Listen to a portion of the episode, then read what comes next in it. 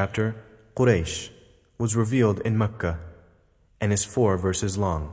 Bismillahir Rahmanir Rahim. In the name of Allah, the most gracious, the most merciful.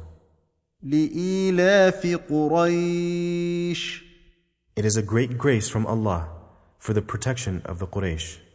إِلَافِهِمْ رِحْلَةَ الشِّتَاءِ وَالصَّيْفِ. And with all of Allah's grace and protections, we cause the Quraysh caravans to set forth safe in the winter to the south, and in the summer to the north without any fear. فَلْيَعْبُدُوا رَبَّ هَذَا الْبَيْتِ. So let them worship Allah, the Lord of this house, the Kaaba in Mecca. الذي أطعمهم من جوع وآمنهم من خوف. He who has fed them against hunger and has made them safe from fear.